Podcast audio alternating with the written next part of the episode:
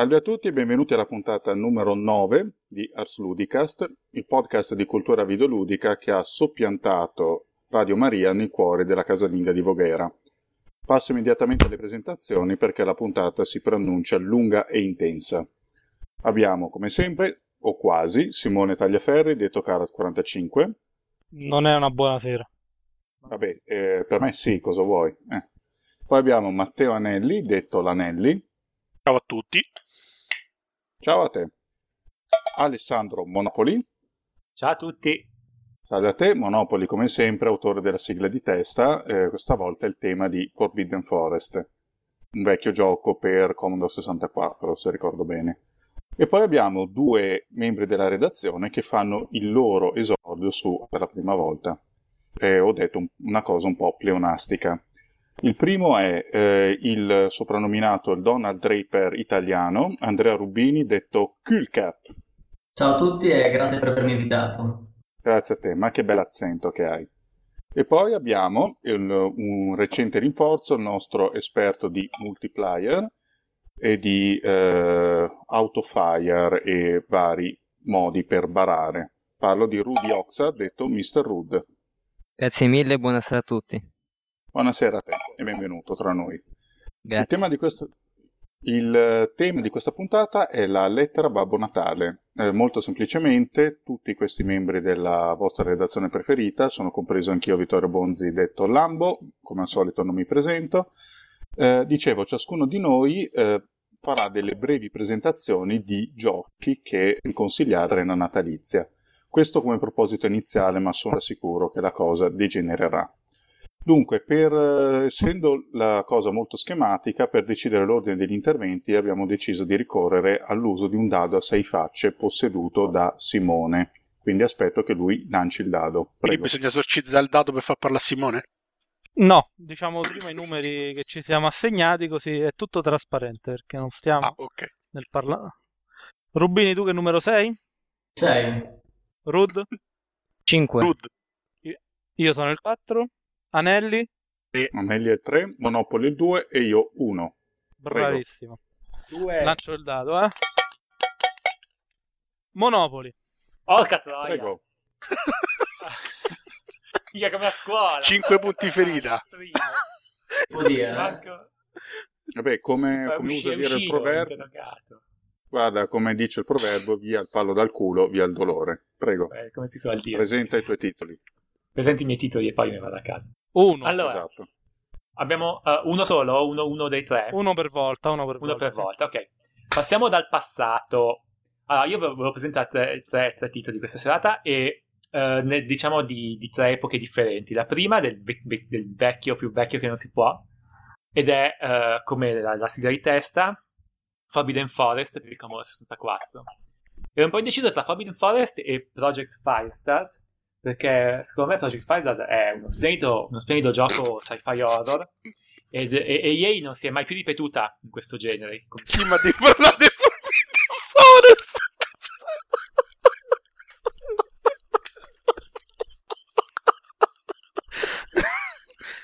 Ma fallo parlare. Non capite l'arte. Ma no, infatti, quindi, siamo delle, siamo delle più bestie Quindi- che uomo. eh. Quindi secondo te Electronic Arts non ha più fatto un gioco horror spaziale degno di questo nome? E concordo. Sì, è mai, più così bello come Project Firestart. Ma in realtà io ho deciso da questo è Forbidden Forest, ho deciso per Forbidden Forest perché è- va, va, va all'orrore più seminale, più puro. E in pratica è così questo gioco. C'è questo, questo questa sorta di omino Lego con la testa gialla, corpo blu, che se ne sta in una foresta e ha un arco. E in questa foresta ci sono i cattivi, che sono mh, fondamentalmente ragni, scheletri, plasmi, api, rane, marroni che cadono dal cielo. E ci sono pure i frigoriferi, gli ingranaggi Alien Wake prima dell'invenzione delle armi da fuoco. No, no, no, poi cosa c'è? No, purtroppo no, non ci sono ingranaggi. C'è un drago, una cosa blu, non ben Una chiara. cosa blu. cosa blu. e, è blu, è blu e, e- e non so che forma è. Non potrei mai dire. E poi alla fine c'è tipo una, una mega locusta gigante. Quando ammazzi la mega locusta gigante è finito il gioco e sono tutti contenti.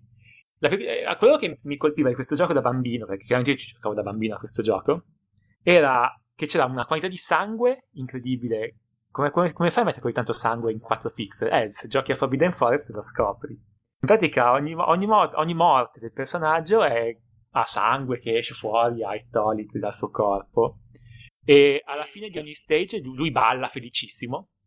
E mh, fondamentalmente l'altra cosa interessante dal punto di vista tecnico è che in qualche modo introduce il tempo che passa. In pratica, col, col tempo che passa, gli stage che vanno avanti, si passa da po- penso che sia pomeriggio fino ad arrivare a piena notte con la luna che sorge e il cielo che diventa più scuro e anche i colori che diventano tutti più scuri. Chiaramente è tutto molto, molto, molto banale, cioè non è che sia proprio splendido da vedere, però ai tempi mi ricordo che, ah, capolavoro, questa grafica non potrà mai essere superata. E, mm, e questo è quanto per Forbidden Forest, ve lo consiglio se potete ottenerlo in maniera legale, si- lo potete trovare abbastanza facilmente in qualche negozio di retro gaming o su eBay, altrimenti sapete meglio di me. Bene, prego Simone, lancia ancora il dado. Anelli. Oh, eh, allora io, Eh, così taci prima. Oh, che bello. oh, meno male. Io vi volevo parlare di Castlevania, Lord of Shadows. La S le mettetela voi dove vi pare perché tanto sta sbagliando tutti, comprese le recensioni ufficiali. E però ero indeciso con Kinectimals. Che Kinectimals secondo me... No, a parte gli scherzi, sta prendendo in giro Monopoli. No,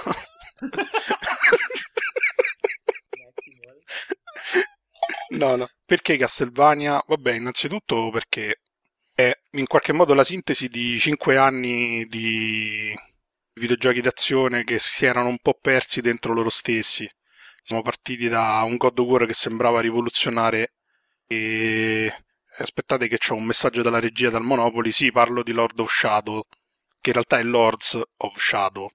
E niente, e la, la cosa principale è che avete di fronte un gioco che è realmente monumentale, cioè è una produzione eh, che non, vede- non se ne vedevano così da anni. È un gioco lunghissimo, molto complesso, da giocare intendo.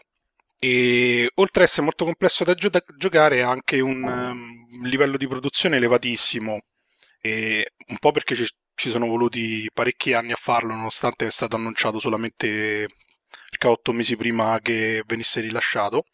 E dall'altro perché è costruito esattamente come uno si aspetterebbe eh, di veder costruito un gioco next gen, ovvero i livelli in qualche modo si sfrangiano, si perdono all'interno di una struttura eh, comunque diciamo poco articolata perché eh, purtroppo essendo multipiattaforma doveva convivere un po' anche con i limiti tecnologici della PS3 e viene messa letteralmente in ginocchio dal gioco.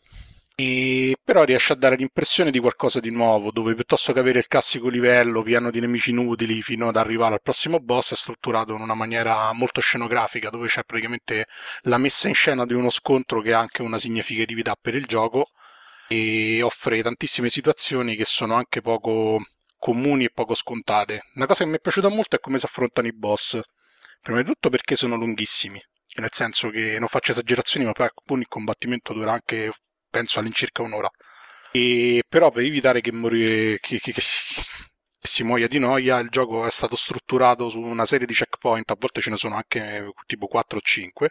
E se per qualche motivo voi vi trovate con praticamente poca vita o, vi, o siete praticamente eh, iniziate un checkpoint che siete mh, quasi morti, il gioco offre delle situazioni integrate nel combattimento che forniscono dei bonus al giocatore per evitare che muoia.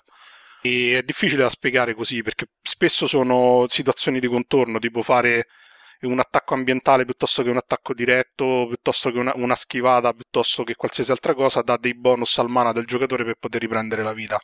È, è pieno di dettagli del genere che fanno capire quanto sia da un lato anche complicato dal punto di vista dell'ideazione del gioco d'azione che uno se lo immagina insomma un po' superficialotto con eh, in qualche modo con situazioni tutte uguali e dall'altro fa capire anche che in realtà non, non era vero che eravamo arrivati a quella che era la maturazione massima del genere Posso fare la domanda? Fai una domanda? Sì. Fai la domanda. allora, devo chiedere, mm, ho letto parecchie recensioni di Castlevania Lords of Shadow perché eh, vabbè, tutte hanno, sono state piuttosto critiche sul fatto che il gioco sia monotono, però tu dici che comunque non lo è, no? Ah, cioè, sì, sì, finisci la Secondo domanda. te, cioè, secondo te sono eccessive Secondo me, le è, critiche? secondo me è una cazzo di figata. Uno tenta ad essere serio, eh, monotono. Serio, no? Proprio. No, vabbè, il Ma- problema secondo me non è che è monotono, è che è un gioco lungo e purtroppo si- ultimamente si confondono le due cose. Cioè, noi abbiamo che- giocato per anni a God of War, che è un gioco che dura se 5 ore, oddio, forse esagero, però insomma è un gioco che si finisce in un paio di pomeriggi se ci giochi intensamente. Mhm. Quindi trovarsi un gioco d'azione che dura 25 ore ovviamente crea una situazione un po' assurda. Il fatto che sia monotono sicuramente è una questione di gusti perché i combattimenti, come ho detto, sono impegnativi, i boss sono lunghi e quindi immagino che qualcuno magari si annoia pure, no? Perché dice cazzarola, so due, due sere di seguito e sto a giocare, sto ancora a combattere lo stesso boss. Quello sicuramente può essere un problema. Però dal punto di vista delle situazioni, come sono costruiti gli scontri, non direi che è monotono, cioè hanno praticamente fatto sparire quasi del tutto, anche se in alcune sezioni del gioco rimane il discorso dei tanti piccoli nemici inutili prima di arrivare al mm, mini boss per poi uccidere altri 10.000 nemici inutili e arrivare a un altro boss e cose simili, che il gioco scorre via con una piacevolezza estrema. Poi vabbè, Mhm. Alessandro penso confermerà, cioè ad esempio al capitolo 5 si arriva in un villaggio, il villaggio di Wygol, Oh, che bello che è quello. lo sapevo. E praticamente al posto del cielo c'è un enorme castello gotico che sarebbe la dimora, la proiezione della dimora del boss vampiro che abita la zona e che domina la popolazione. Che Ah, non è dove a essere- casa Monopoli. Non è dove a casa Monopoli in Inghilterra. No, no. Cioè, qualcosa di, di- di spettacolare. È costruito molto bene, certo ha. Io mi rendo conto, in realtà ho sentito pure eh, sul podcast di multiplayer facevano dei riferimenti sul fatto che alcune situazioni forse sono superflue, nel senso che potevano essere tagliate dal gioco, il gioco avrebbe fluito bene lo stesso. Mi rendo conto che più recensore, insomma, giocare un gioco di 25 ore tipo in tre giorni, alla fine penso che c'è l'esaurimento nervoso. Però secondo me la, la monotonia è relativa anche perché il gioco è strutturato in episodi che sono più o meno autoconclusivi, finiscono quasi tutti male, e quindi alla fine è possibile sospendere e riniziare come si vuole. Comunque io direi che la cosa più significativa è che la mano di Kojima si vede poco o niente, grazie al cielo. E beh, oddio, allora nelle cutscene si vede dal punto di vista della regia, ovviamente non si vede dal punto di vista dei contenuti perché lo Ah, dico, È tipo dico- giochi d'ombre per cui la frusta sembra un po' un pene. No, non, non- ce ne sono. Già il fatto che, tu, che quello va in giro con un crocifisso a spaccare capocce e nessuno sia incazzato, penso che per l'Italia sia già un successo di tolleranza. Vabbè, dai. Sì. Eh, comunque, ora basta. sì, sì. Simone lancia il dado di nuovo. Se riesco io. No, Eh, prima si fa si, il giro. si rilancia. Eh. Tocca al nostro piccolo Rud, che ha ben 76 anni. Vai, Rud. Sì, 76 prego. anni. Perché, perché. Allora, il primo gioco di cui parlerò oggi è un gioco originalissimo, parlando di Call of Duty Black Ops ovviamente, il miglior gioco Peggy 18 da regalare a vostro figlio dodicenne, insomma. Eh, quello- insomma, perché parlare di Black Ops? C'è poco di, di nuovo da dire. Il- la campagna single player è la solita campagna single player che giochiamo da sette anni a questa parte, insomma. È un po' come, un po' come valutare il cinepan- cinepanettone di Natale, insomma, non, non si può dire molto di nuovo.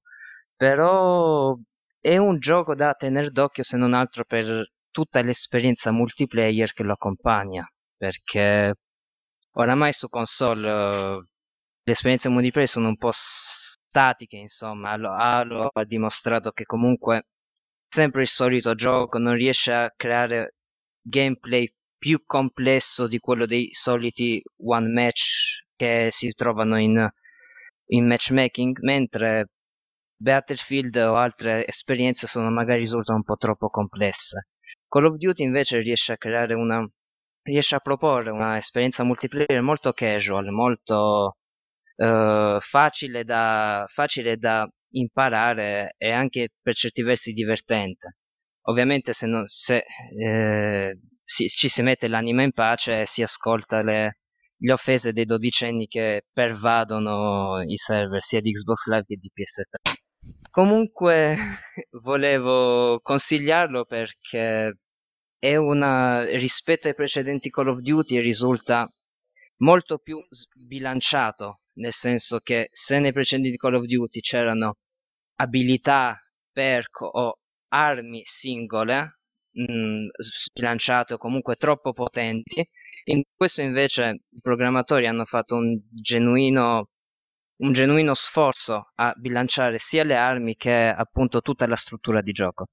Eh, c'è la soluzione, Rud... la solita soluzione universale a riscontri. No, sì, no, tutti, tutti i vari Call of Duty, come ho detto, avevano sempre qualcosa che non andava. Nel senso che c'era per esempio l'M16 di Call of Duty 4 che era micidiale, o comunque c'erano, o come Modern Warfare 2 che è risultato essere un gioco molto sbilanciato perché aveva degli elementi eh, estranei al confronto uno contro uno che eh, diciamo interferivano un po' troppo con l'esperienza di gioco. Ci si ritrovava per esempio ad essere bombardato da eh, supporto aereo, di essere bombardato da, da attacchi aerei senza la possibilità di, eh, di controbattere, insomma. Quindi l'esperienza risultava estremamente frustrante se stavi nella parte sbagliata oppure eccessivamente eh, ricompensato, eccessivamente appagante se stavi dalla parte dei, di quelli che avevano la fortuna di attivare le ricompense prima.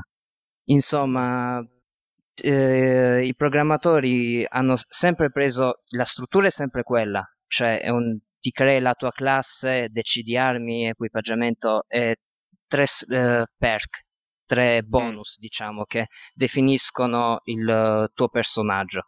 Però il, eh, è talmente incentrato sul, sull'abilità con l'arma, sulle schermaglie, sugli uno contro uno, che veramente il miglior giocatore vincerà il 90% delle volte meno male.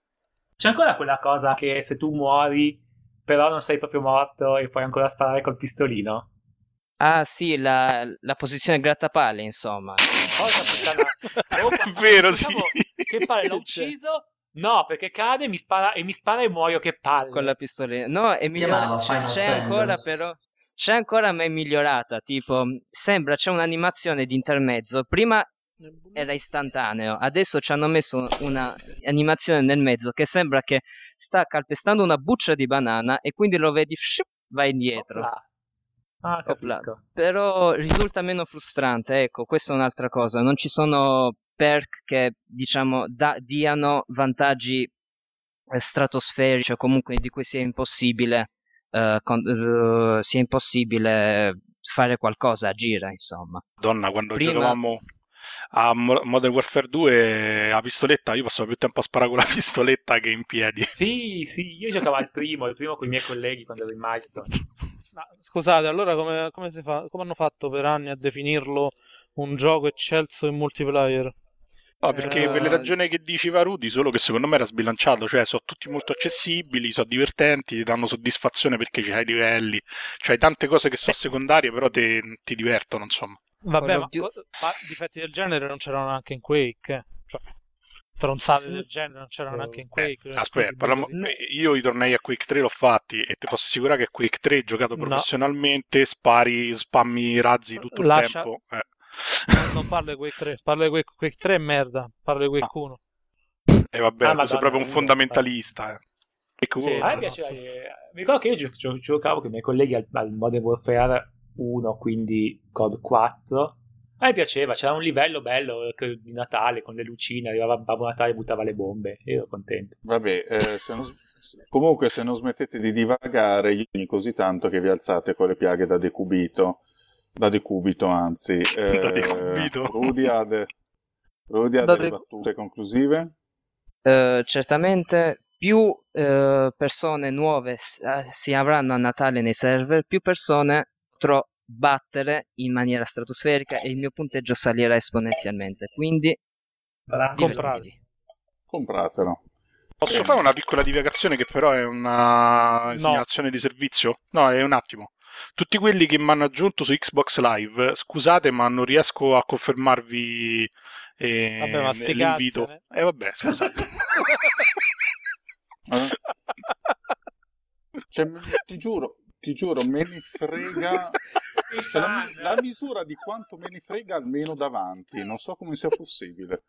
ma infatti io non lo dicevo per voi, lo dicevo per chi frega. Giustamente. Eh, Cioè, nessuno, nessuno. Eh, ti credo, Mr. Rudd è l'unico, è l'unico serio che, c'ha, che gioca in multiplayer, l'ho aggiunto due mesi fa e poi mi si è distrutto il mondo, vabbè. Anelli se, se- Anelli, se non stai zitto, ti immobilizzo in mezzo a un campo da polo 5 minuti prima della partita. Simone, lancio il dado. Vai. Aspetta, Metallico, sento- Oh, ok. L'hai fatta arrabbiare, è diventato metallico. No, questo è già uscito. Rubini. Questa sera vorrei parlarvi di un gioco, parlarvi di un gioco piccino rispetto a quello che hanno presentato gli altri ragazzi della redazione finora. È un gioco indipendente, lo trovate su Steam a 9,99€ ed è stato realizzato da Numenon Games. È un puzzle game, come spesso se ne sviluppano nella scena indipendente, però ha una caratteristica in più, che è quella di avere un animo arcade piuttosto sviluppato. Loro dicono che è un gioco sia, di- sia un puzzle game che un gioco di guida, forse definirlo di guida è un po' troppo, però adesso vediamo perché lo anche un gioco di guida. anche un gioco di guida. Inizia con due piccole astronavine che amoreggiano tra di loro, Azzurra che parla con arriva la rosa, nave cattiva, si porta via cattiva, si porta via l'astronave rosa e a quella azzurra non resta altro da fare che andare a salvare insomma Tomato. Appunto ci ritroviamo nella mappa di gioco, c'è un vastissimo mondo da esplorare un livello dopo l'altro e come potete immaginare ogni tappa è un livello da risolvere. La caratteristica dell'astronave che comandiamo è il fatto che non ha una propulsione propria, quindi quando inizia lo schema questa cade nel vuoto, finisce lo schema. Cosa dobbiamo fare allora? Noi dobbiamo raggiungere un punto particolare dell'area e per farlo dobbiamo servirci di varie cose che ci possono dare della propulsione. Ci sono molle, tappeti elastici, campi gravitazionali, campi di accelerazione, insomma ogni genere di cosa. E l'aspetto interessante è che man mano che l'astronave prende velocità, noi in pratica la pilotiamo attraverso gli schemi. Questa astronave è molto bella perché lascia una scia colorata e in questo senso c'è, quando prende molta velocità c'è un forte animo arcade nel gioco, quindi sì, può sembrare che ci sia un aspetto di guida. La bella è che è un puzzle game nel quale comunque dobbiamo anche cercare di risolvere dei piccoli enigmi perché comunque i livelli sono molto vasti e dobbiamo cercare di capire come fare a risolvere le situazioni che ci sono per farci strada verso mm, il punto finale. Ovviamente essendo molto grandi ci sono anche delle specie di save point che sono dei cannoncini, quando l'astronave ci entra dentro, nel caso dovessimo morire, ecco riparte da quel punto lì per un tot di volte. Ehm, il gioco non è troppo difficile, nel senso che rispetto a tanti altri puzzle game è piuttosto accessibile, anche perché è per forza più difficile di quello precedente. Magari ci sono a un certo punto livelli più semplici che introducono qualche nuova meccanica, un nuovo attrezzo, insomma un nuovo campo gravitazionale per aiutarci a prendere confidenza con un comando nuovo che magari sono più semplici. Inoltre, magari se arrivare in fondo ai 50 livelli non è difficilissimo, c'è una sfida aggiuntiva che è quella di trovare delle monete d'oro che sono nascoste in alcuni livelli. Trovare le monete d'oro chiaramente richiede la capacità di padroneggiare tutto quello che viene presentato fino a quel momento nel livello, però raccogliendole veniamo premiati sbloccando delle nuove astronavine che sono molto carine, ce ne sono tantissime e possiamo dopo così pilotarne da un livello all'altro, insomma quella che ci piace di più. Possiamo anche sbloccare delle scie luminose diverse che insomma lasciano delle tracce molto carine. Inoltre ci sono anche dei livelli bonus, perché livelli- alcuni livelli particolari hanno due uscite, quindi nel caso noi riuscissimo a prendere quella segreta potremmo accedere a dei livelli bonus eh, aggiuntivi e in questo modo insomma completare tutto il mondo di Nimbus eh, e aumentare la sfida dopo averlo finito. Io non sono un grande appassionato di puzzle game, ma mi sono divertito molto finora a giocarci e mm, gioco sempre ogni sera volentieri i livelli che mi mancano, quindi ve lo consiglio assolutamente per questo Natale, molto carino, potete farvi una partita ogni tanto e costa anche poco. Thanks. Grande raga, ho finito. Ah, che bello. Quanta gioia trasmetti. Mi sento veramente un uomo nuovo. Pollianna mancano- contro le suppostine. Adesso mancano solo Simone e io, quindi va Simone, prego. Allora, non tirare là dove vai tu. Eh. 4 io. Eh. A- Vedi che era Allora, destino. Eh. Eh, hai visto? Cioè, Tu sei pr-. Tu sei primo tra i numeri e ultimo eh, a parlare, però Nella vita, sì. Alla fine...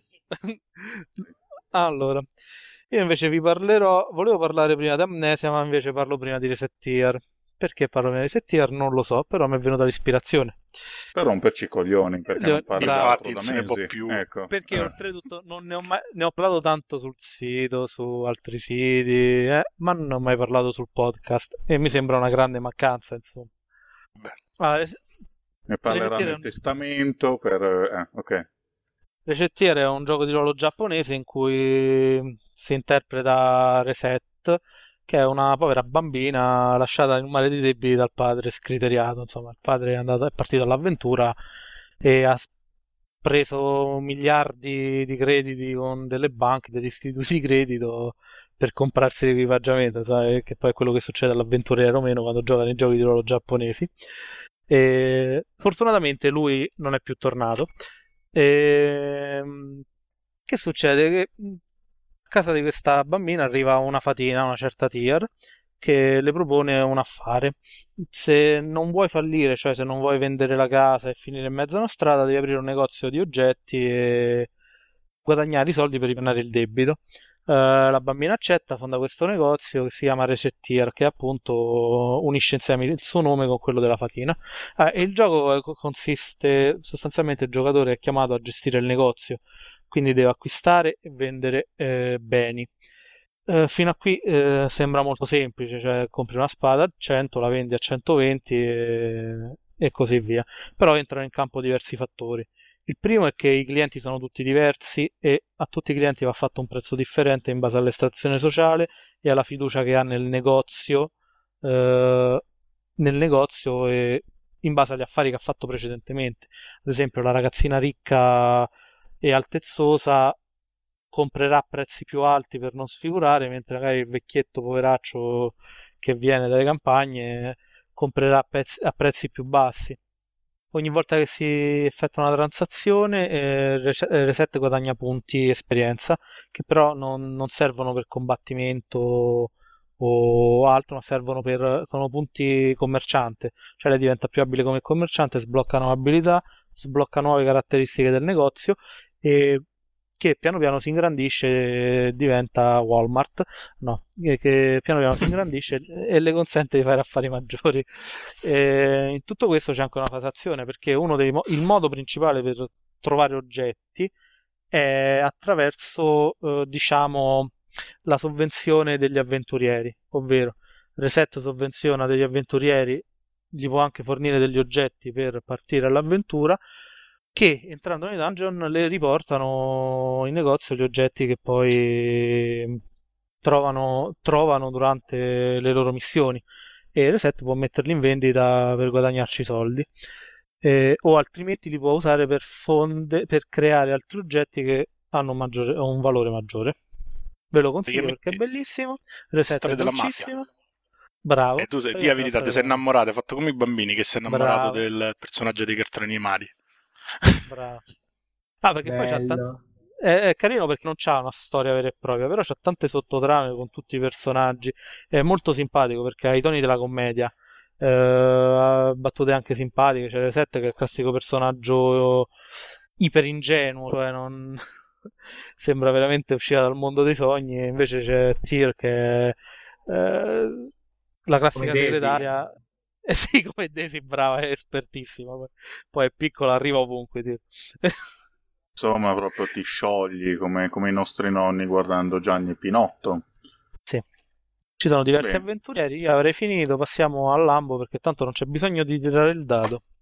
Va bene, va bene. Io non avrei voglia di parlare di niente. Ho cer- Fortuna vuole che fino all'ultimo è stato procrastinato al momento delle mie stronzate. Però adesso ve lo beccate perché la redazione altrimenti insiste. Eh, io parlo di due, eh, di due retrogiochi per pezzenteria eh, che trovate entrambi in vendita eh, sul sito GOG, googlegames.gog.com e ne approfitto per fare una marchetta spudorata. Ars Ludica infatti ha un, un accordo con questo sito per cui potete fare degli account che ci fanno avere i soldi. Così magari io mi sfamo questa roba antica. Comunque, finalmente gioco... possiamo mangiare. Eh, esatto. Io, esatto, io ormai vivo solo dei miei lipidi accumulati. Comunque, il primo gioco di cui voglio parlare è eh, uno dei miei giochi preferiti, credo in assoluto. L'ho giocato, l'ho giocato e non ne ho ancora la nausea, pur avendolo rigiocato tante volte. Fallout 2. Eh, non ho mai giocato al 3, non, eh, onestamente faccio quasi conto che non esista neppure. È un uh, Fallout 2, eh, ma anche il primo episodio, sono giochi che ho, mm, che ho adorato. Sono una delle, credo, una delle migliori sintesi tra eh, la concezione antica di RPG e eh, tutto, tutto, quello che poi è uscito di nuovo, la modernità degli RPG. Eh, dall'RPG, eh, diciamo, antico prende la grande libertà d'azione, eh, la, l'enorme ventaglio di possibilità eh, risolutive. Fallout 2 è famoso per essere il gioco in cui si può vincere con un personaggio sociale, eh, parlando soltanto, senza mai sparare un colpo, per difficile che sia la cosa, e personalmente non la trovo neanche divertente.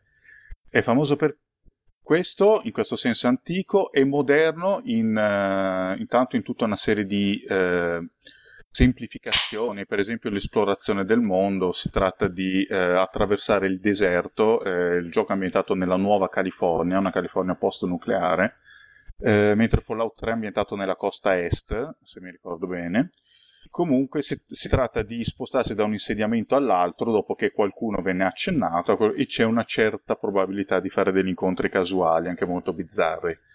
Uh, un, ha un aspetto grafico essenziale, ma direi anche piuttosto orrendo. Ci sono tutte queste barasti omini tutti uguali che sembrano degli exogeni.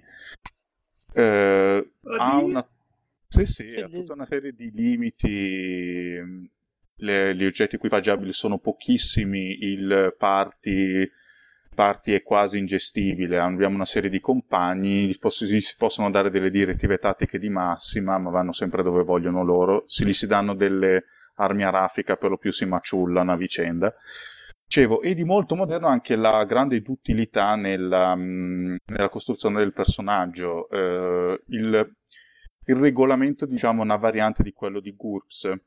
Eh, gioco cartaceo GURPS un, c'è un sistema di skill, non c'è un sistema di classi, estremamente versatile, anche se lì come al solito alcune skill sono troppo più utili di spettabile. Per esempio, il, com- il, combattimento a mani nude è utilissimo, molto più dell'arma in mischia.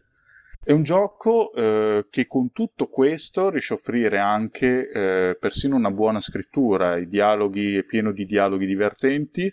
È pieno di tantissimi aspetti ironici. Eh, questo post nucleare eh, viene drammatizzato, viene drammatizzato sotto certi versanti, ma poi scivola nella commedia anche nei modi più inaspettati.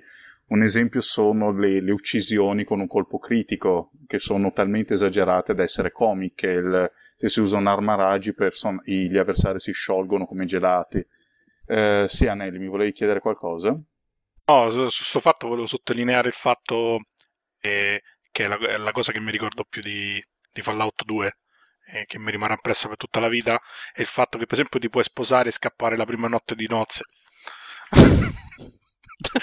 Sì, sì, sì, che è bellissimo oppure e poi c'era il sistema dei titoli pure che era fighissimo. Cioè io ho finito il gioco che ero considerato la pornostar necrofila perché andavo in giro e saccheggiavo tutte le tombe. E quando la gente Bello. ti vede fare le cose e sostanzialmente poi dopo ti dà un soprannome che ha dei risvolti all'interno de, dei dialoghi o comunque de, dialoghi, della fase sì. di commercio, eccetera. E ero pornostar perché a un certo punto si trova una grandissima casa di produzione di film porno che sta rimettendo sull'industria dopo l'olocausto nucleare, che è fighissimo. Sì, sì, sì, no, ma infatti lì c'è, c'è, tutto il sistema delle perk, delle targhe che danno una serie di caratteristiche aggiuntive. Alcune si possono scegliere ogni tot livelli, invece altre si guadagnano dinamicamente è appunto ricchissimo di elementi, ricchissimo di ironia, eh, eh, c'è tutta un'iconografia di Fallout eh, caratterizzante, i famosi Brahmin, le vacche con due teste, per esempio, eh, ma potrei stare minuti e minuti a parlarne. È semplicemente uno dei più grandi RPG di sempre. Mm-hmm. E compratelo per questo. Se vi piacciono gli RPG e vi manca Fallout 2, eh, non capisco cosa siate appassionati di RPG a fare. Esatto. E L'altra cosa è che non c'è mai il game over. E c'è sempre una risoluzione, cioè la storia in qualsiasi momento che finisce c'ha un finale, anche se dopo un'ora di gioco, che è una cosa che mi è piaciuta tantissimo. Sì, sì, sì, è vero anche questo.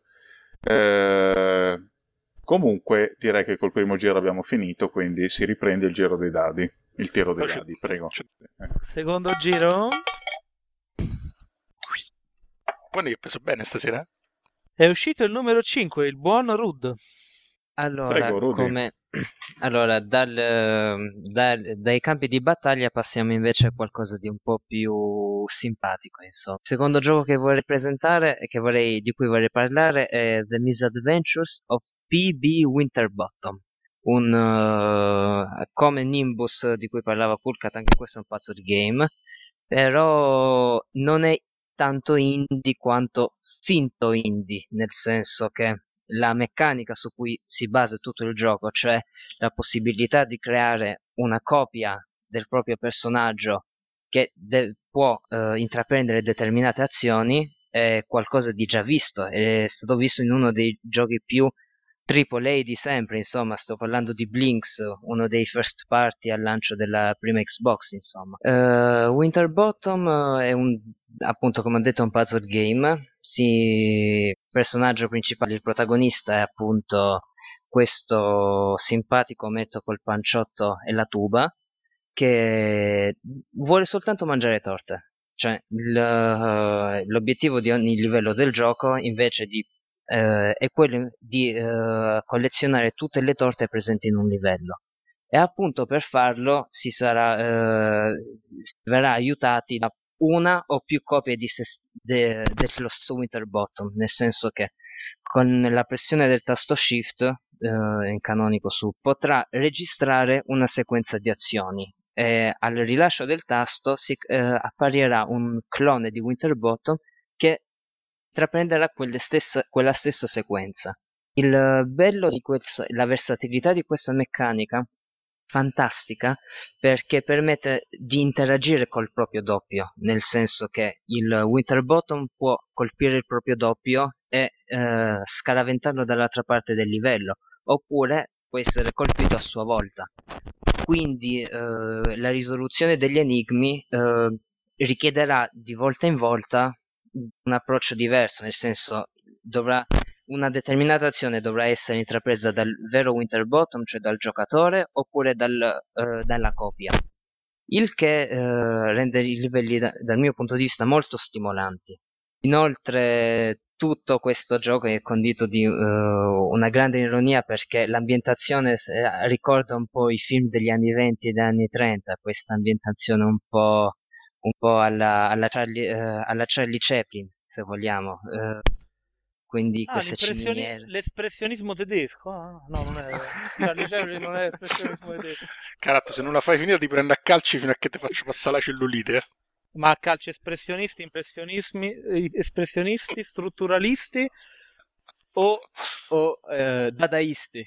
dadaisti, bravo. Eppure un po' futuristi.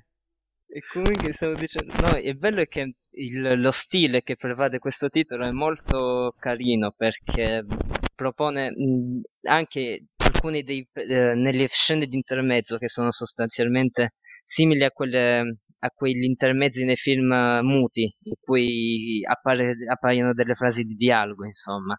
E vengono, ricorda- eh, vengono raccontate delle storie che ricordano un po' eh, Charles Dickens o comunque questa ambientazione appunto così un po' o- un po' alla rivoluzione industriale se vogliamo Mm.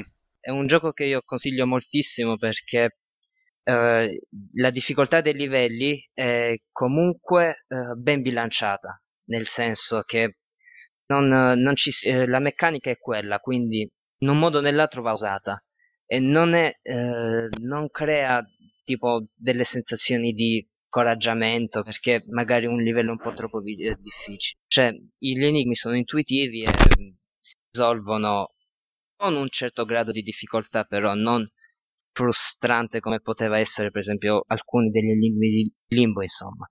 Ok. Ok, lo dico io. Simone, Dado. Allora, aspettate che seleziono. Tocca a me. Vai. Che pa- L'entusiasmo di quest'uomo mi uccide. Avevo appena parlato, cioè. Allora, eh, questa sera il mio secondo gioco sarà niente po' di meno che un capolavoro dell'espressionismo tedesco. No, in realtà è scri- eh, Amnesia The Dark Sentence dei The, The Dark Descent dei Frictional Games, quelli di Venumbra, che non Il piace al titolo Monopoly. peggio pronunciato della storia, se sì. Amnesia The Dark Descent. Vabbè, ok. Giusto, va bene. Sarebbero d'accordo i miei, capi. Oh, porca di quella troia. Ehm, che è un gioco horror in prima persona basato fondamentalmente sull'uso del- della luce e dell'ombra, ovvero il Mm. personaggio... Sì, Originale. fammi spiegare. Calmo, fammi spiegare. Madonna. Ah, Ane, eh, te scaglio contro il Lambo. Solo. Allora, il, il protagonista è un Seth Daniel che si sveglia in una stanza del di un castello, il castello di Brandenburg, e in preda a una fortissima amnesia. Non si ricorda assolutamente niente del perché è lì e, e del quale sia la, la sua ehm, con le dame del castello che sanno fare solo quello, ma basta. Allora, fammi riprendo seriamente. Eh, si sveglia nel castello in preda a una fortissima amnesia e ricorda solamente che deve uccidere un certo Alexander di cui non sa assolutamente niente. Ehm, quindi parte all'avventura in questo ambiente immerso nell'oscurità, pieno di suoni, di suoni misteriosi, di, eh, di buio e poca luce. Qual è la caratteristica fondamentale del gioco? Allora, il personaggio, eh, se si trova nelle zone buie, impazzisce, perde sanità mentale, ma nelle zone di luce diventa visibile ai mostri. Eh, il problema è che lui non può difendersi in nessun modo dai mostri. L'unica sua possibilità è quella di, rintanarsi in una zona buia, girarsi verso il muro, ovvero non guardare i mostri, perché più guarda i mostri più impazzisce e più diventa individuabile, e aspettare che questi vadano via. Quindi per tutto il gioco eh, c'è questa alternanza tra la ricerca della luce per fargli riguadagnare sanità mentale e dell'ombra per sfuggire ai mostri. Questo diventa eh, molto più marcato nelle fasi avanzate in cui aumentano i mostri e gli ambienti diventano più bui, perché all'inizio magari ti trovano più candele accese, più finestre, più eh, peritoie da cui entrano mh, eh, fasci di luce e altro, mentre eh, i livelli avanzati in alcuni sono complet- eh, ambientati completamente al buio. E l'unica possibilità per trovare delle luci eh, sono eh, degli accendini che il personaggio trova nelle, nelle diverse stanze eh, con cui può accendere torce spente e candele oppure può usare una lanterna che però non è illimitata ma consuma olio consuma l'olio che il personaggio trova sempre all'interno degli ambienti. E quello che deve fare è andare avanti, risolvere enigmi. Gli enigmi sono quasi tutti basati sulla fisica. Ad esempio, in uno dei primi livelli si trova una botola attaccata a una carrucola che è incastrata da un bastone. Biso- eh, per risolvere da, una, da uno zeppo, insomma, da un, da un pezzo di legno. Per risolvere l'enigma bisogna prendere un oggetto e eh, con il mouse compiere un gesto eh, per colpire il bastone rompendolo altrimenti bisogna prendere delle casse, impilarle, arrivare fino al bastone e staccarlo a mano. E gli enigmi sono su, eh, sono su questa falsariga, ovvero eh, sono tutti basati sulle capacità di manipolare l'ambiente del personaggio. E la cosa bella è che è un vero gioco horror, a differenza di un Resident Evil, di un Resident Evil 5, di un Dead Space. Amnesia fa paura cioè non fa paura perché c'è la sorpresa del mostro che esce all'improvviso, fa paura perché si ha paura di aprire ogni porta, si ha paura di mh, fare ogni passo, si ha paura di accendere la luce perché la luce che negli altri giochi diciamo da eh, in un certo senso requie, cioè da eh, rappresenta la salvezza, in amnesia è eh, invece pericolosa proprio perché è, è il punto in cui si può essere avvistati dai mostri contro cui, come, ho già detto, non si ha difesa. È bellissimo, lo consiglio a tutti, soprattutto agli amanti dell'horror, perché riscopriranno che cos'è un gioco horror giocandoci e butteranno Resident Evil 5, 4, 3, 2, 1 nel cesso. Vabbè, ma quindi non so Sì, giochi horror. Scherzo, scherzo. Resident Evil 1 mi era piaciuto tantissimo. Eh, pure il 4. Vabbè, se non la smettete di riportare qui le trollate, ecco. Ma, per- vi- vi- ma vi- perché, vi- No, io vi faccio la bourguignone e vi mangio. perché Tira noi vogliamo. Facci vogliamo fissi, scatenare il flame. Allora, quindi... Il Rud abbiamo parlato, vediamo chi è tu. Oh, Rubini. Oh, allora, Prego. il secondo gioco della serata non è un gioco, si tratta di Dinner Date, è un um, è una esperienza stata sviluppata da uno sviluppatore indipendente inglese, suppongo credo sia inglese, comunque si chiama Jero and Stout di Stout Games. E come dicevamo appunto non è un gioco, costa comunque 12,45 dollari, questo bisogna dirlo, quindi è importante sapere di cosa si tratta prima di decidere se spendere o meno i soldi. In pratica all'inizio noi ci troviamo con questa visuale in prima persona di questo mm, Julian Alexander che si trova a cena a casa sua ad un tavolo in cucina e sta aspettando una persona. Noi non comandiamo Julian che è assolutamente autonomo nei pensieri nel corso di quelle che saranno le azioni della serata, ma interpretiamo il suo subconscio, quindi siamo nascosti nella sua testa e ascoltiamo il flusso di coscienza dei suoi pensieri. Cosa possiamo fare? Quello che possiamo fare nel corso della cena, che è scandita da vari momenti come quello di bere il vino, è premere dei tasti della tastiera seguendo la lettera corrispondente che compare sullo schermo e fare compiere a Julian dei movimenti involontari, quelli che insomma il nostro subconscio ci fa compiere senza che ce ne rendiamo conto, come guardare l'orologio nervosamente, mangiare il pane, mh, prendere una cucchiaiata della zuppa, senza pensare apparentemente, però in realtà c'è qualcosa dentro di noi che agisce. Ma detto così siamo una noia mortale, non c'è nessuna sfida, non c'è nessun achievement, non c'è nessuna difficoltà, non esistono enigmi, non c'è niente da fare in un certo senso se non assecondare il flusso di coscienza di Julian, ma questo è bello alla fine, perché comunque sia ci sono 30 minuti di parlato registrati molto bene, molto credibili, che ci pensa, dopo un po' noi siamo, cominciamo a pensare a questa ragazza che ha invitato a cena che non viene, che ha conosciuto, cominciamo a riflettere insieme a lui su quello che è il suo background, il suo capo all'ufficio, la sua vita, le sue aspettative. C'è questa ragazza, lui vorrebbe fare sesso con lei, quindi ci sono questi pensieri un po' così terra-terra, normali, abbastanza comuni comunque nella mente, è una bella ragazza. Poi cominciano a venire anche dubbi, perché magari lui vorrebbe qualcosa di più, quindi vediamo anche quelle che sono le debolezze della sua vita, la ricerca di un affetto, la sua passione per la poesia, i sensi di colpa magari per le frasi meschine. Questo funziona molto bene perché è credibile, sono quel genere di pensieri che automaticamente tutti abbiamo, anche di presentarci le cose come meno appetibili quando le perdiamo. E noi seguendo e medesimandoci in questa situazione facciamo compiere a Julian questi movimenti involontari e quindi cominciamo a scandire anche le sue nevrosi, suo- lo stress, la frustrazione che aumenta, cominciamo a mangiare il pane avidamente, almeno quello che è successo a me quando mi sono immedesimato in lui. Parte questo non accade null'altro, siamo nella cucina, lui aspetta questa ragazza come aspetta Godot, perché alla fine questa ragazza sembra non arrivare mai. E mm, un altro elemento molto bello è la musica originale di un compositore di cui io vi vorrei dire il nome, ma è assolutamente impronunciabile, quindi dare una becera interpretazione, insomma, me lo potete trovare sul sito di Start Games, una musica bella, vellutata, ci accompagna. Cosa posso dirvi? Eh, Dovete pensare al fatto se vi va o meno di provare questa cosa, non è che ve lo posso consigliare come un gioco così a cuore aperto come poteva essere Nimbus, però a me è piaciuto molto, è stata una bella cosa da provare, un'esperienza molto ambiziosa, un bel tentativo che potrebbe magari essere implementato in futuro in un gioco vero.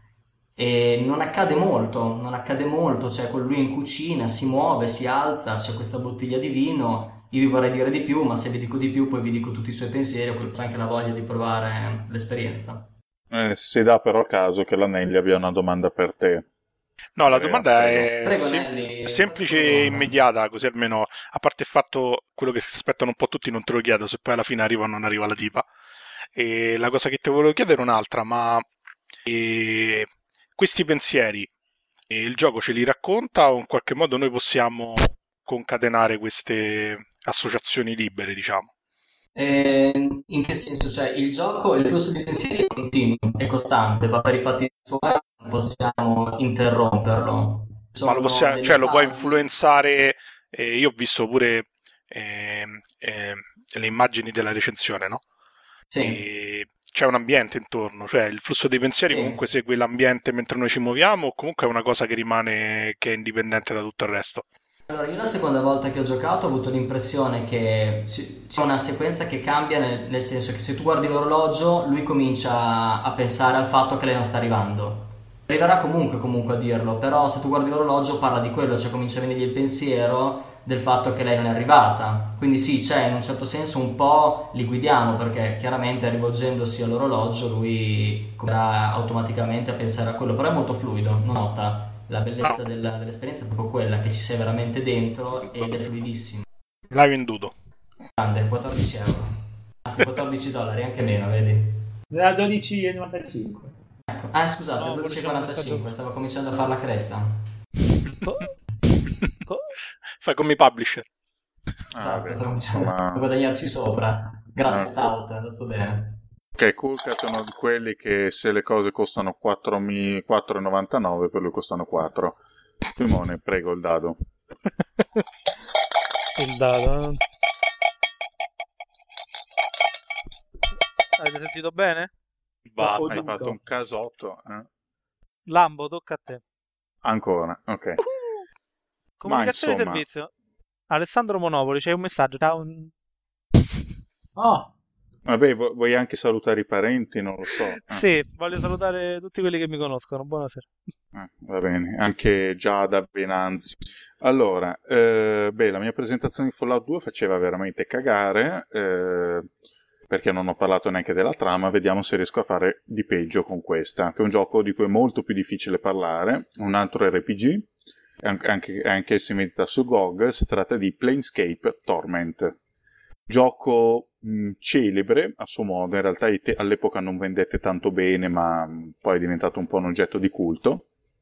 È un gioco della Black Isle, eh, quella di Baldur's Gate, il motore usato è lo stesso, l'Infinity Engine, è usato in realtà un po' meglio perché la visuale è più ravvicinata, il menu è stato reso più compatto perché ci sono dei menu a scomparsa mh, legati ai personaggi, i personaggi appaiono più in grande e sono anche più, mh, più caratterizzati proprio visivamente, ma non solo.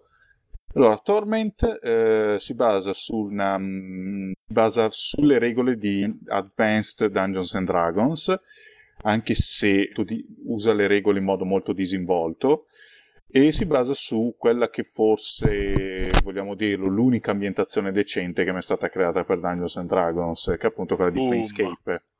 Vai a cagare, Sì. vai, faceva è, è venuta bene solo in Torment. Guarda, te lo posso assicurare.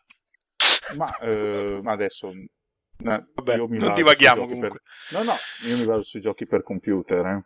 Ah, va, va, sì, sui giochi per computer No. sì, sicuramente. No, Cioè, rispetto, rispetto a quell'accrocchio senza senso dei Forgotten Realms, io dico... eh, io pensavo in D&D in generale. Cioè, i, i- no, mm, Forgotten non sono so. divertenti da giocare proprio perché sono un accrocchio senza senso, in realtà.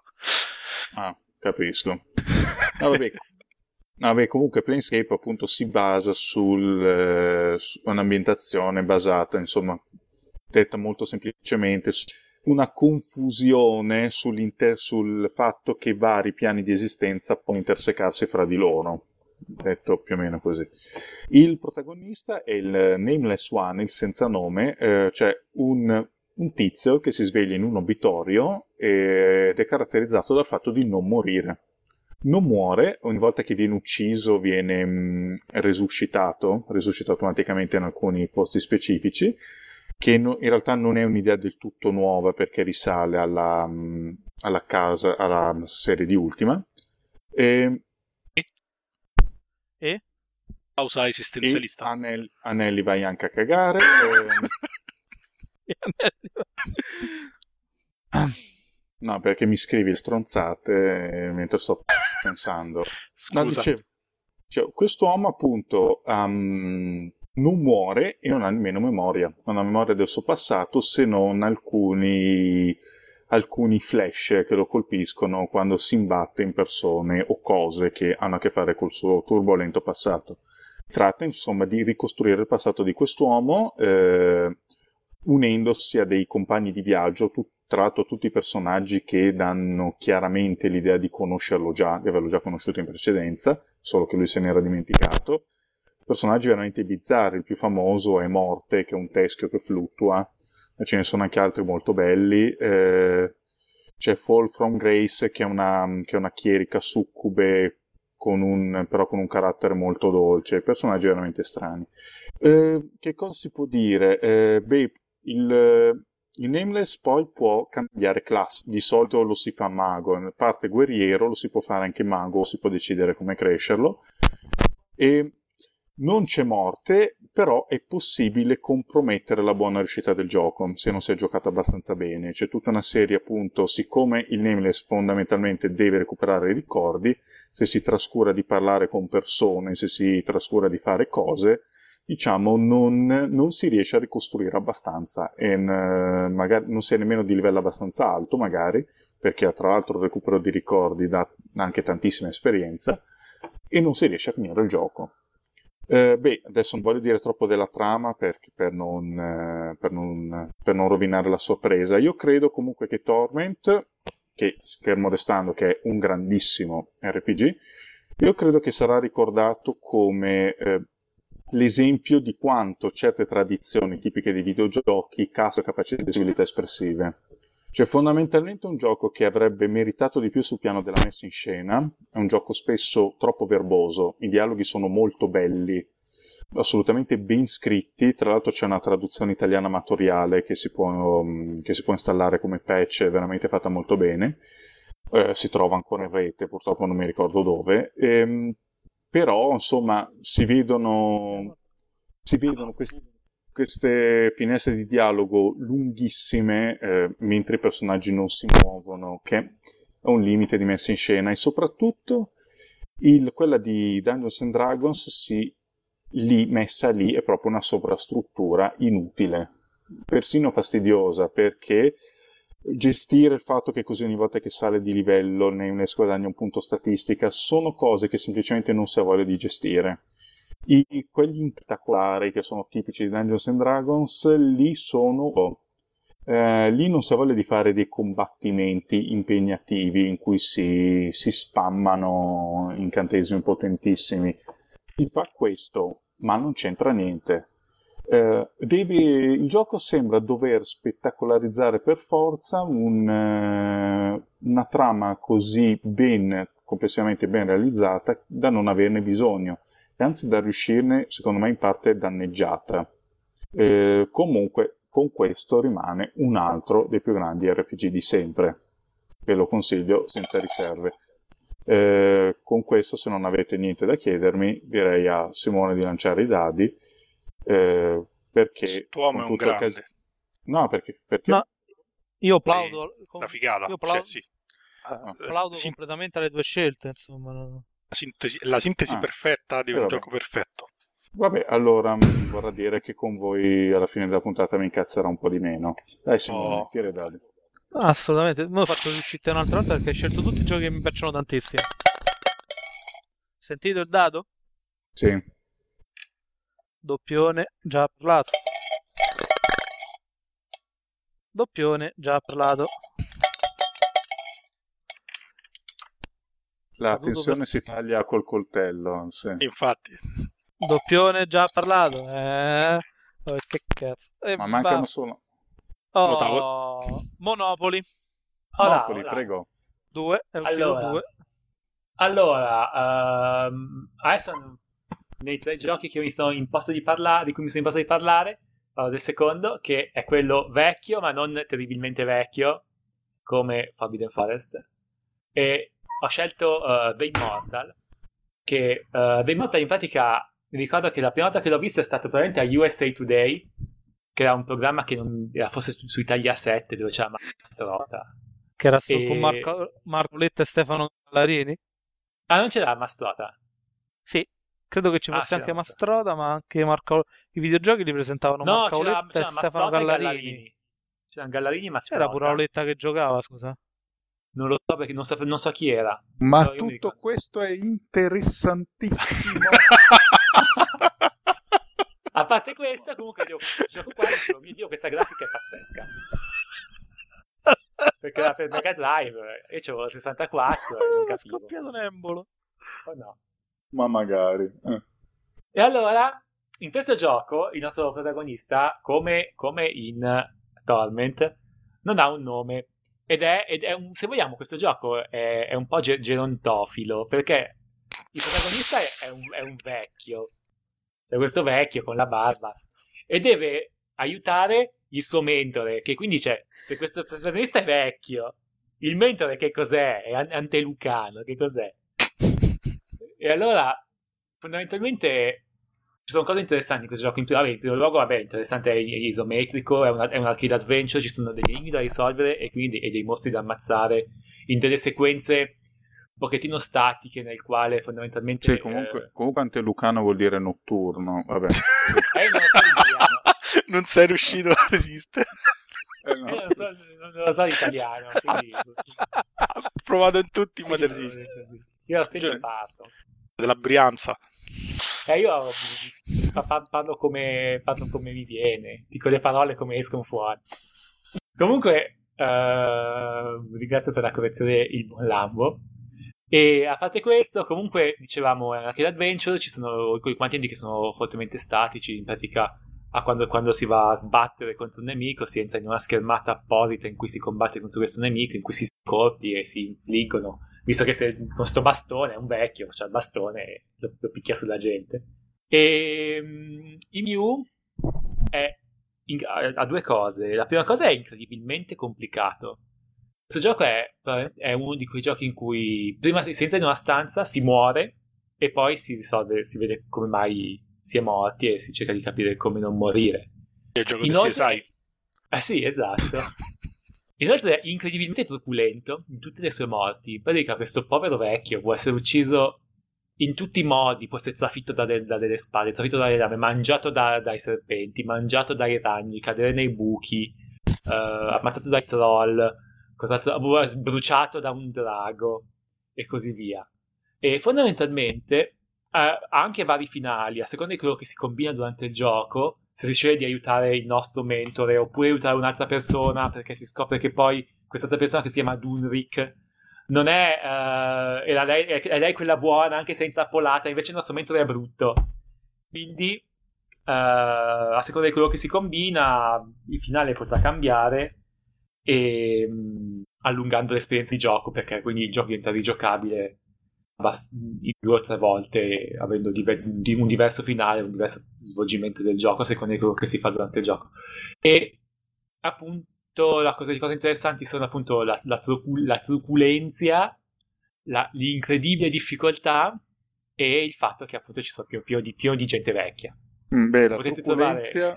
la truculenza penso sia vicino alla Transilvania, no? Ma spiegami una cosa. Ah, ci sono stato in vacanza, se si beve è il tè buono. si sta bene? Sì, sì. Eh, no, ti dicevo, ma perché si chiama The Immortal? Cioè, un so, boh. cioè, uno con un piede nella fossa che continua a crepare. Non lo so. Cioè, pensavano fosse divertente. Ho, qui davanti a me la schermata di Wikipedia e purtroppo non, non ne parla. Ah, Evidentemente, cioè, sulla copertina c'è tipo la morte con la falce. Immagino che la morte sia immortale, quanto, nonostante Lovecraft non sarebbe d'accordo. Eh, Però, Uh, a parte questo, ah sì, uh, dove potete trovarlo? Io l'ho visto personalmente a Londra, in un negozio che vende retro gaming. Qui se volete andate a Londra lo trovate. Pratica come consiglio per gli acquisti. Sempre comodo, come No, vabbè, Ma... se, uno, se uno fa il Natale a Londra... Per Prima lo devi rubare, eh? già che c'è si... andare a Londra. Esatto, io ah, costa tipo 4 sterline, quindi... Scusa, facciamo prima a fare così. Cari ascoltatori, se lo volete comprare, mandate una mail a Alessandro Monopoli che ve lo ordina e ve lo spedisce. No, comunque... non, non, per negozio non, spedi, non spedisce, quindi bisogna per forza venire. Comunque io segnalo che si trova anche nei mercati delle pulce di truculenzia. no, dico, se fate Capodanno a Londra, già che ci siete, comprate The Immortal. Eh, Bello. Io di Anelli, ma anche solo tu, dai. Anche solo io. Eh sì, per il secondo giro devi chiuderlo tu. Va bene, e io vi parlo di un giochino che la Namco ci ha mandato l'altro giorno. Siccome oggi scade l'embargo, me lo sparo subito subito e mi spoilerò la recensione. Facciamo come Alan Wake. Parliamo di, ma- di Magin. Basta, Alan Wake, basta. and, and the Forsaken Kingdom. È un giochino finito un po' sotto traccia praticamente dall'universo intero, che però diciamo sta riscuotendo, da quel poco che ho visto, una critica più favorevole dal punto di vista dei giocatori che dei recensori perché detto francamente ha un inizio che non è che si presenta proprio benissimo, anche per la qualità tecnologica del motore che non muove, che è lo stesso di Folklore, perché il gioco è fatto dai ragazzi di Game Republic, che non sono quelli della rivista, ma è una software house eh, giapponese. Can- eh, vanta un cast eh, abbastanza nutrito di, di ex game designer di Resident Evil, ma non è un gioco dell'orrore, e questo quindi già è un grande vantaggio. E la storia è molto semplice, inizia che c'è un, uh, un, ladro che si intrufola all'interno di un castello, del castello dove risiede il Re delle Ombre per salvare l'ultimo guardiano dell'umanità, e sarebbe appunto questo Magin. E appena il ragazzo lo libera, e si accorge che questo essere semidivino che una volta faceva in qualche modo da, eh, da spartiacque dal mondo delle tenebre e quello della luce è praticamente allo stremo delle forze perché sono cento anni che viene lasciato a morire di stenti. Che culo. Visto, sì, infatti. E il ragazzo si prende l'impegno morale, eh, prima ancora di quello della vendetta, quello di recuperare, eh, di far in qualche modo, non di allevare, diciamo di aiutare il Magin a ritrovare i poteri perduti e a trovare una misteriosa ragazza che lo aveva accompagnato in una prima battaglia contro le ombre che lui aveva misteriosamente persa. La cosa carina del gioco è quello che, come direbbe Vittorio, la messa in scena, che sostanzialmente i mezzi sono abbastanza poveri, però nonostante questo, grazie anche a una colonna sonora che è una delle colonne sonore più belle e drammatiche che abbia mai visto in un gioco, ci sono brani che sono... che la... le sento, scusa, grande il nostro musicista della domenica. e ci sono tantissimi brani che sottolineano proprio eh, determinate scene drammatiche. E la cosa che mi piace tanto è che c'è sta questo, questo gigante buono, se vogliamo, anche un po' ritardato. Poi con il tempo poi la situazione migliore, migliore ma all'inizio sembra per davvero da andare in giro tipo con l'Erch e noi lo dobbiamo muovere all'interno di un mondo molto vasto che ricorda un po' Zelda perché comunque è fatto in macro aree eh, che di solito hanno un'entrata e un paio di uscite insomma. Quello che si deve fare sembra una scemenza detto così però bisogna giocare. Cioè nel senso che ogni, ogni livello è un incrocio tra un puzzle e un livello d'azione. Ci sono questi le creature delle ombre che sono esseri fatti di catrame che bisogna o sconfiggere o aggirare bisogna utilizzare i poteri del Magin che con il tempo eh, acquisirà la capacità di trasformarsi, di sollevare oggetti sempre più pesanti, di combattere più velocemente per andare avanti nella storia. E lo schema del gioco è molto classico, ci sono la classica porta con quattro sigilli, bisogna sconfiggere i quattro boss nelle quattro eh, fortezze per poi affrontare il livello finale. E un'altra cosa che mi ha colpito tanto è questa simbiosi che si crea dai personaggi, che poi in realtà Nanko in questo stesso periodo ce la propone anche in una chiave un po' più virile, un po' meno bambinesca per quanto riguarda Enslaved. E è proprio che c'è una sinergia anche in qualche modo a livello proprio eh, di relazioni tra i due personaggi. Con il tempo scopriremo che in qualche modo Magin eh, sa qualcosa che il ragazzo Tepeu non vuole dire e lo aiuterà in qualche modo a ritrovare se stesso, a superare tutti i drammi della sua esistenza. Sitte pio, sitte peio. È veramente spettacolare, cioè, la cosa che mi ha colpito tanto è la varietà nel gameplay, perché sembra stupido, cioè, inizialmente ha un tutorial nelle prime due ore che, che fa piangere, pensi che sia il classico gioco generico, classico platform visto e stravisto, e invece con il tempo migliora costantemente e vi, vi stupirà in particolar modo se vi volete divertire. Se avete un bambino, secondo me è uno dei giochi che papà e figlio possono giocare tranquillamente, o figlia, quello che sia, mamma e figlia, insomma fate tutte le permutazioni possibili. Una donna, nomo, da donna, una donna, nomo. Una donna, una donna, nomo, nomo. Nomo è un bambino, Murnau è un bambino che gli fa un pompino. Ma comunque è veramente bello. Vabbè, eh, Simone ha palesemente bevuto sake e Lanelli ha appena sputtanato tutta la stampa specializzata precisando che prova i giochi solo per le prime due ore.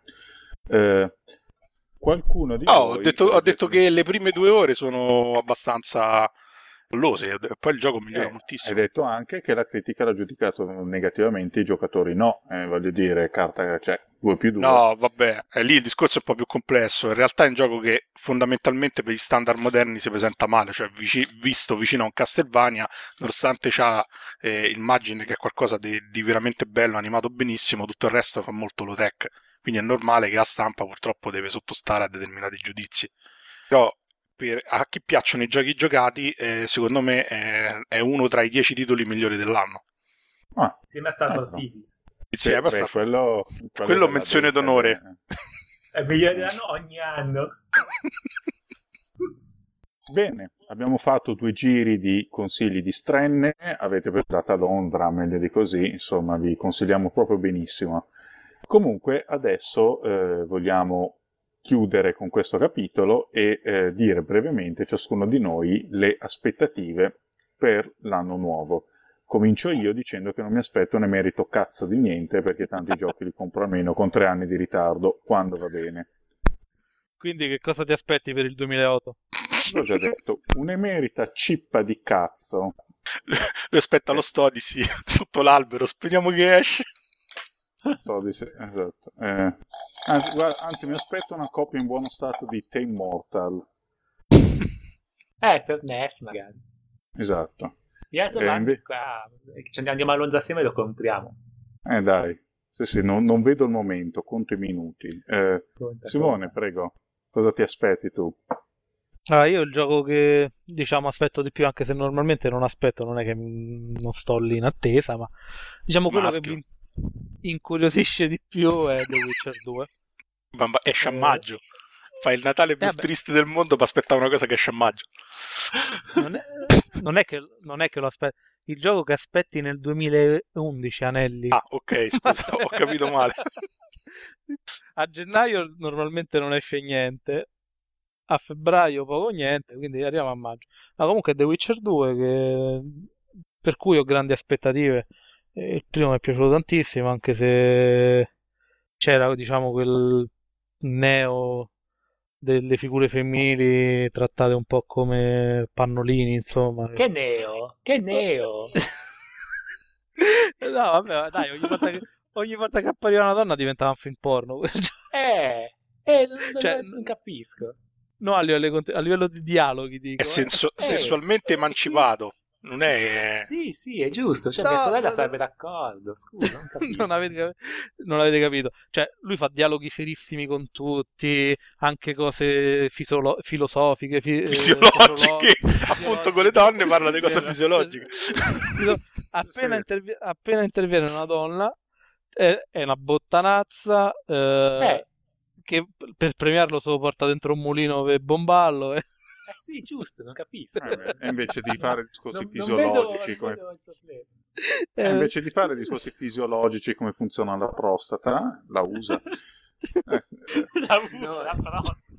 No, il fatto è che qua c'è un clash culturale perché i programmatori sono dell'est europeo, quindi Esatto. hanno una visione ovviamente diversa. io Ve do- lo di dall'esperto. No, le donne donne- come è giusto che sia. esatto. Detto, se non Salviamo- avete visto The Serbian Film non potete capire Witcher. Oh, cazzo, raga. Ragazzi, salutiamo tutte le ragazze, che ascol- quelle tre ragazze che ascoltavano il podcast. Sto, sto scherzando, eh, non sia mai che mi gioco la possibilità di potermele... Comunque, Non si- non si fa. Vabbè, tralasciamo. Vorrei che il mio nome non venisse mai associato sua podcast. senti, facciamo pure qualche battuta tipo contro i negri e così. Sì. Cioè, dobbia- dobbiamo essere par condicio verso tutte le minoranze. Va, sì, Eh. sì, battute contro- le- Eh, Simone, Simone, eh, se non taci, io ti ficco nella macchina gigante della macinata di Fracchia contro Dracula. Il tricacannone. Che ha citato quest'altro.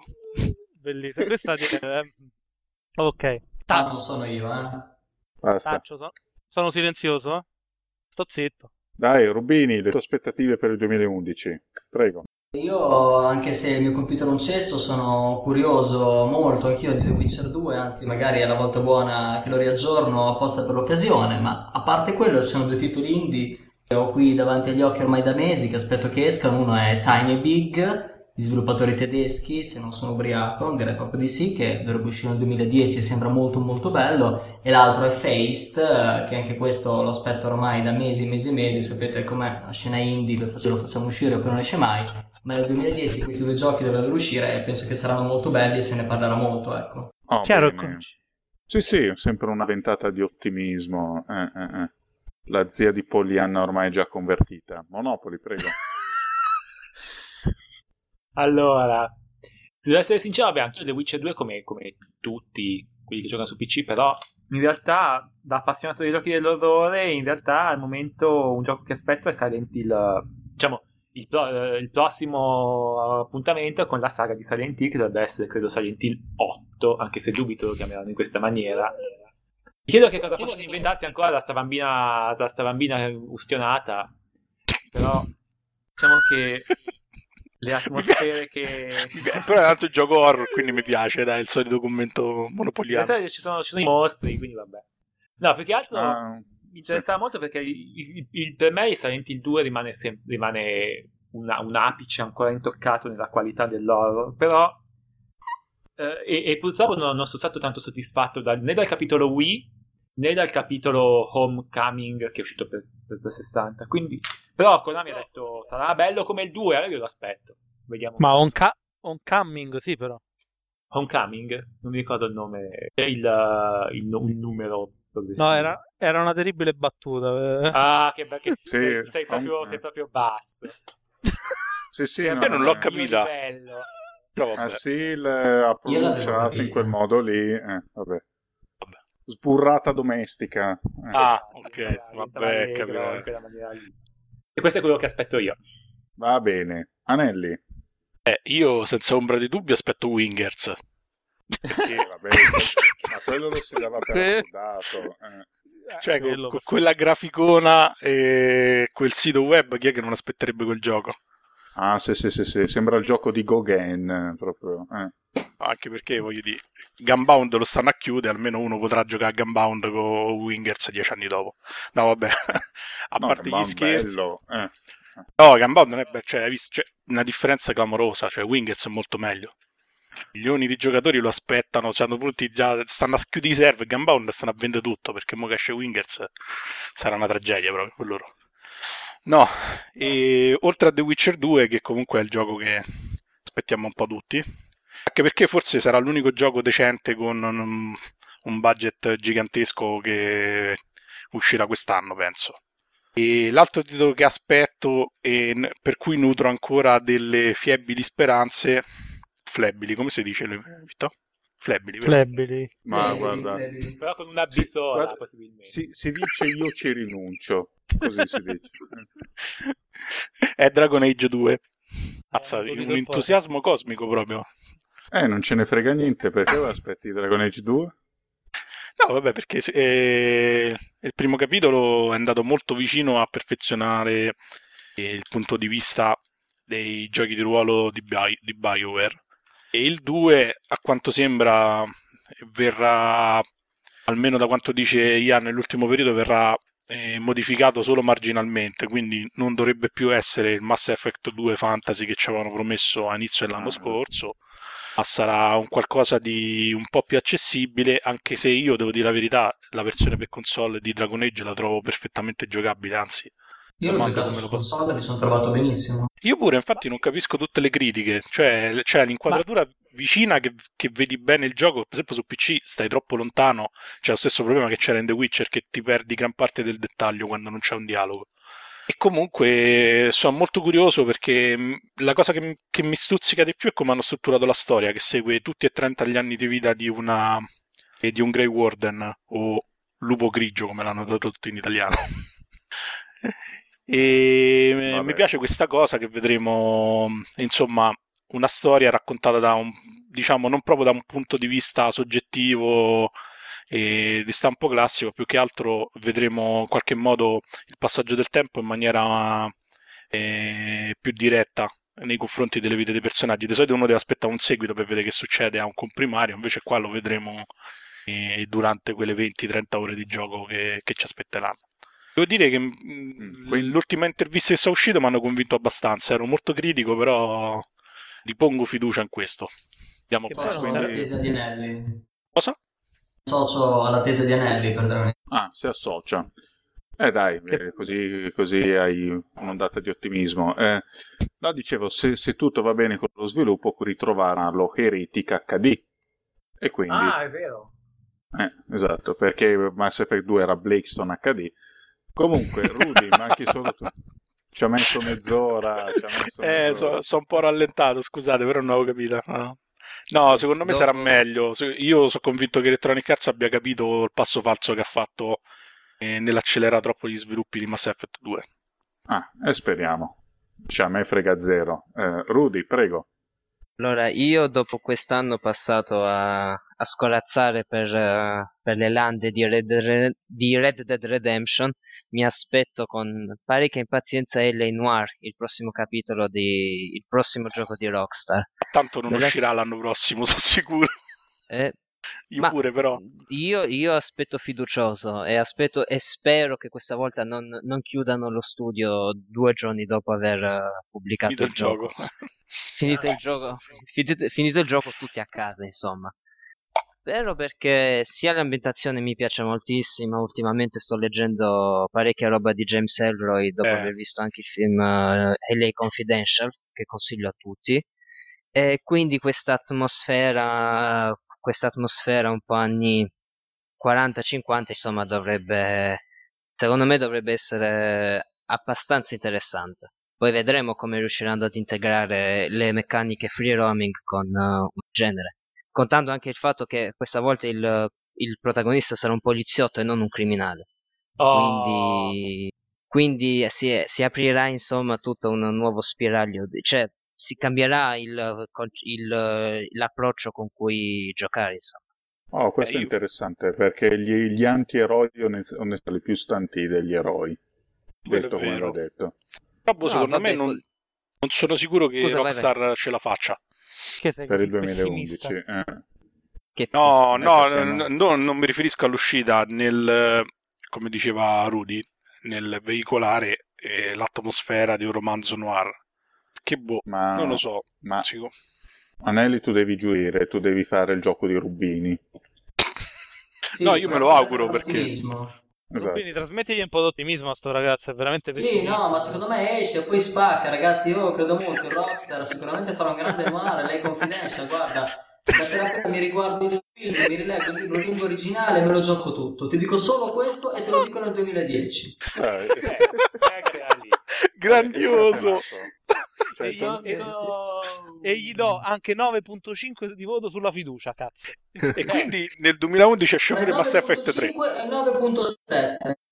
Ah, Vabbè, ok. ragazzi, adesso c'è il confronto Tonino Guerra, un povero fattone di Viagra. Comunque, Sì, un fallito. Sono ricordato di un titolo che probabilmente in realtà tutti noi stiamo aspettando, che è Catherine di Atlus. Ah, sì, Ah, in realtà solo io e te, però diciamo noi siamo Ah, tutti. ok. no, no, lo aspetto anch'io, lo aspetto anch'io per un motivo preciso. Capire che cosa cazzo è. Perché non l'ho ancora Anche, capito. anche io sono curioso, che, cosa, che cos'è? C'è una tipa con, le, Eh. te- con le tette grosse, bionda. e, e- e- e- e quindi... Eh, Non capisco. E ci sono i morti, c'è la gente che muore. Ma Eh, tu l'hai questa visto su Kotaku il volantino che hanno mandato? Che hanno mandato Quello, alla con- quello con stampa? la pizza, quello con la Eh, quello con la pizza che sì, sembra un camshot. quello sì. Quella è proprio roba no- buona. Ma non è Monopoli- che è un remake l'ha fatto porno di vedere. Paperboy? No, no, ma comunque a ne vedere Monopoli a te, così è per dire. Cosa? Eh, quell'immagine lì l'aveva fatta vedere il Monopoli a te.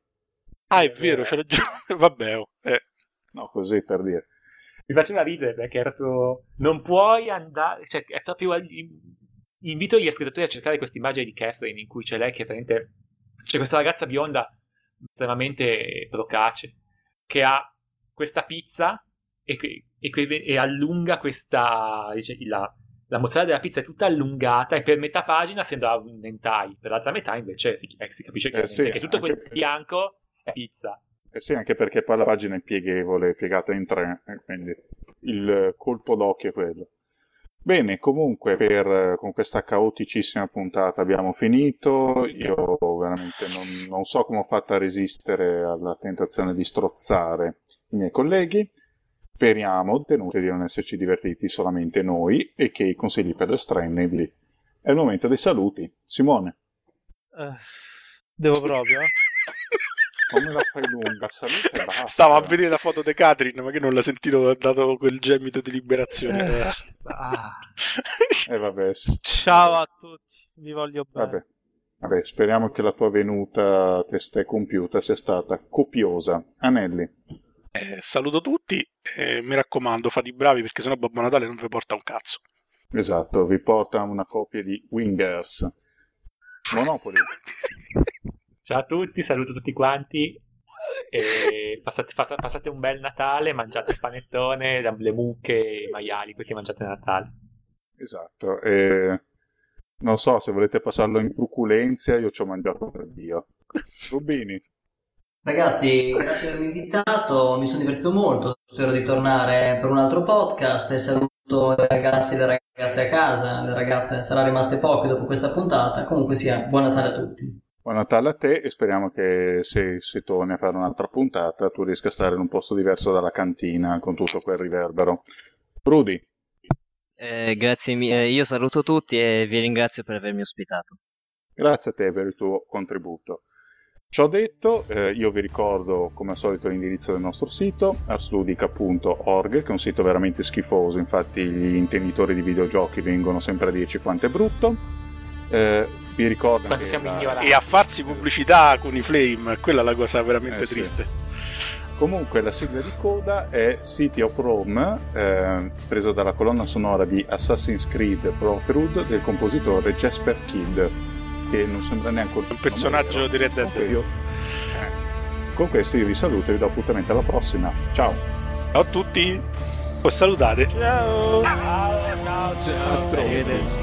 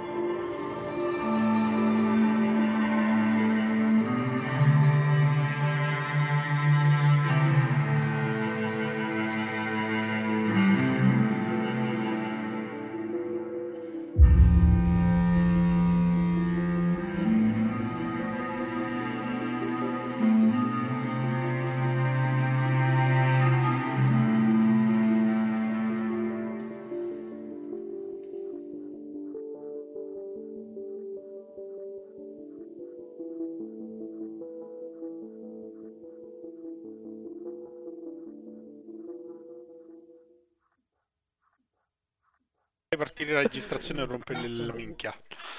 Ecco. A porta! Vado in bagno prima che iniziamo. Dai, partiamo proprio da Bogdan. Scusate, dai, sì, sì. Li odio, li odio, li odio proprio così. Il giorno che morite No, io vengo, abbastanza- io vengo nei pantaloni. Queste le voglio, eh, queste vanno tutte nei blooper. Morirei solo per questo. Dai, partiamo. Ma avevate iniziato la conta? Zitti, zitti. Via. 3, 2... Oh, una cosa, Monopoli, che sigla fai? È Porca vero. puttana. Porca puttana. Al- secondo- fiato. sigla domani. ma Eh, ma perché vaffanculo. no, ma c'ho, c'ho la lista, c'ho, c'ho la lista di, di possibilità. Dai, se avete un secondo vi, cosa, vi faccio la lista di possibilità, mi dite quella che vi piace, ok? Eh, tu stai zitto che non mi hai detto la sigla di coda. eh. Dai, aspettate un secondo, vi do la lista City dite quella che vi piace di più.